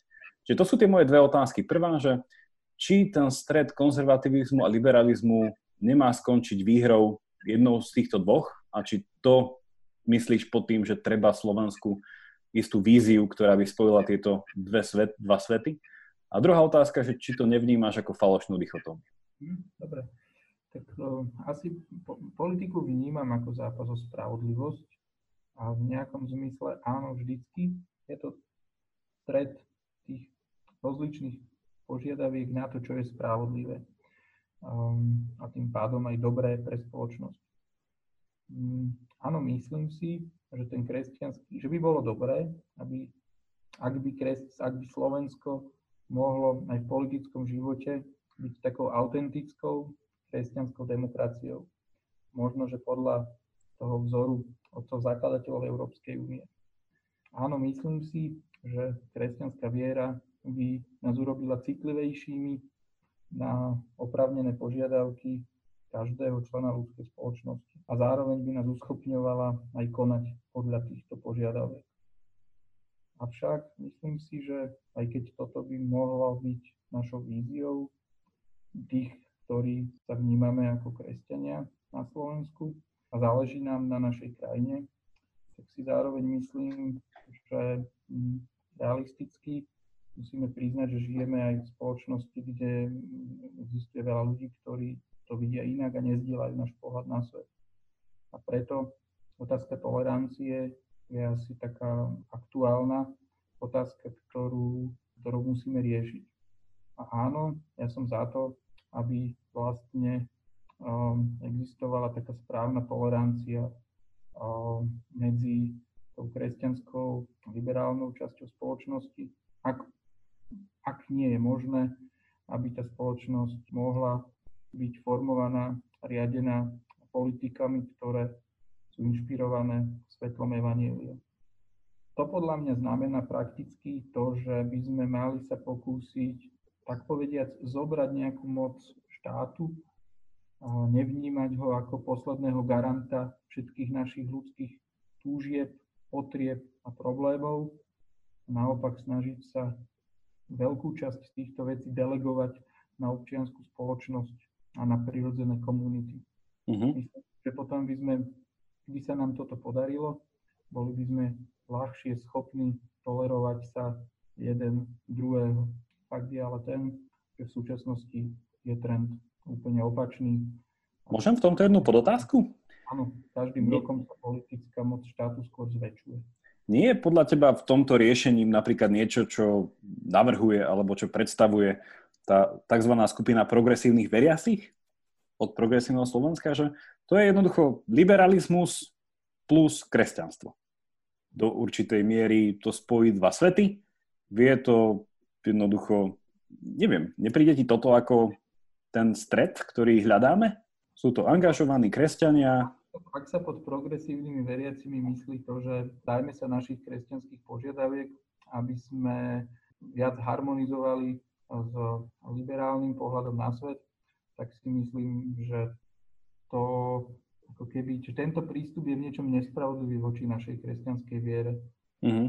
ktorú, ktorej by sme sa nikdy nemali vzdať, pretože spása našej duše je dôležitejšia ako politický zmier. Ja sa obávam, že tí progresívni kresťania to vidia opačne a v tom spočíva z môjho pohľadu ich chyba. Mm-hmm, čiže niečom kompromitujú na nejakú kresťanskú... Oni politické riešenie tu a teraz nadradzujú nad Ehm, požiadavky spásy a väčšného života. Mm-hmm. No. Prepač, to bola iba taká bočná otázka, ale teda späť k, tomu, k tej tvojej odpovedi.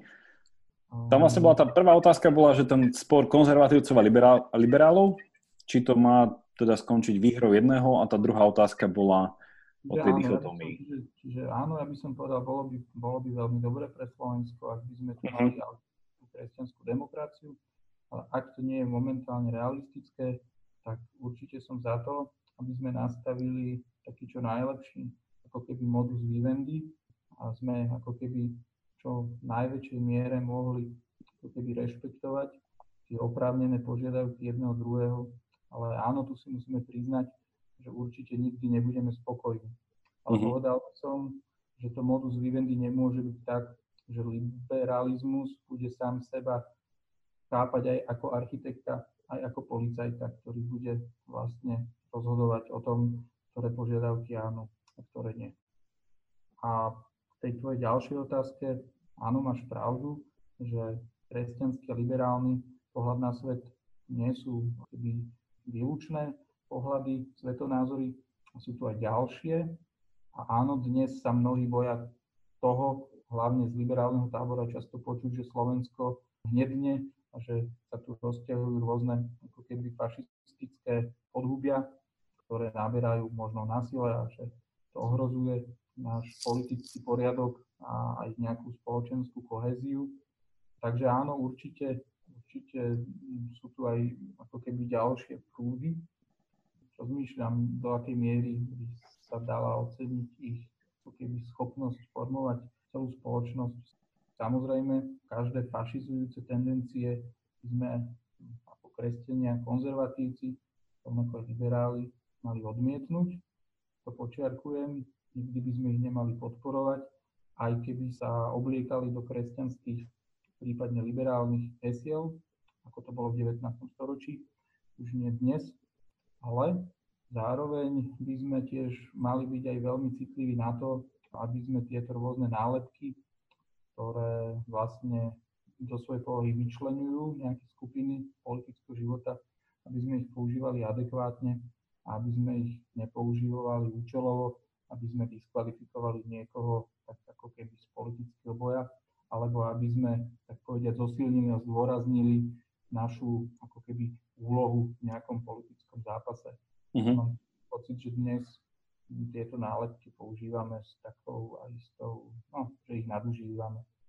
Ale samozrejme, ako som povedal, že všetky nejaké fašizujúce tendencie, ktoré degradujú ľudskú dôstojnosť a dôstojnosť jednotlivca na nejakú čiastočku, celku, ktorou možno, ktorú možno obetovať pre celkový záujem, tak to treba rozhodne odmietnúť a proti tomu sa postaviť. Tak poďme úplne na záverečnú otázku. Juraj, akú knihu by si odporúčil na Vianoce našim poslucháčom? Nemusí to byť nič z toho, čo sme sa teraz rozprávali, nemusí to byť nič z tvojej súčasnej profesionálnej kariéry. Možno aj nejaká kniha, ktorá ťa zaujala. Neviem. A môžem tri knihy? Môžeš aj tri knihy. Nech sa páči. Ja by som dal najprv prvú knihu klasiku. Ja by som odporúčil Augustínové význania. Uh-huh. Odporúčil by som ich, ich preto, lebo ich vlastne považujem za taký paradigmatický kresťanský príbeh. Uh-huh. Čiže každý, kto či už je veriaci alebo sekulárny a chce lepšie rozumieť kresťanskej duši alebo kresťanskej viere, alebo hľadá pravdu o svojom živote, o Bohu, tak myslím si, že Augustínové svedectvo mu môže veľa čo povedať. Potom knihu možno k tomu, čo sme sa teraz rozprávali, otázka liberalizmu, respektíve podobnosti socializmu a liberalizmu. By som odporúčil knihu od Richarda Legutka, ktorá v anglickom vydaní sa nazýva, že The Demon in Democracy, a tá kniha vyšla už v rôznych jazykoch pod rôznymi mm, menami, ale teda tá kniha pojednáva o určitých negatívnych podobnostiach medzi komunizmom a, súčasným liberalizmom, pričom samozrejme autor nehovorí, že tieto dve doktríny sú identické, ale mm-hmm. keďže patria do toho koša moderných ideológií, také rozličné črty podľa mňa je dobré sa nad, tým, nad nimi zamyslieť. Tretiu knihu by som chcel dať takú moju asi takú najobľúbenejšiu románovú klasiku od Zigrid Umsetovej, to volá, že Kristýna Lavrincová. Je to taká, taký, taká trilógia o v zásade jednej, jednej ženskej hrdinke, o, o, o jej živote. A mne sa ten román páči preto, pretože aj keď do stredovekého prostredia, tak zasadzuje autorka mm, tie, tie, tie, teda tie postavy, mm, opis, tie, tie postavy vlastne sú veľmi moderné a vyjadrujú um, aj v citoch, aj v premýšľaní tie moderné dilemy a výzvy, ktorými dnes čelíme. A mne sa zároveň na tom páči, že tá autorka tým románovým spôsobom bez toho, aby sklzala do nejakej ideológie alebo takého lacného, lacnej propagandy, tak, tak ponúka keby kresťanskú odpoveď na súčasné dilemy moderného života. A to je ten dôvod, prečo mňa táto kniha veľmi oslovila a prečo by som ju aj odporúčal. Uh-huh. Ďakujem veľmi pekne.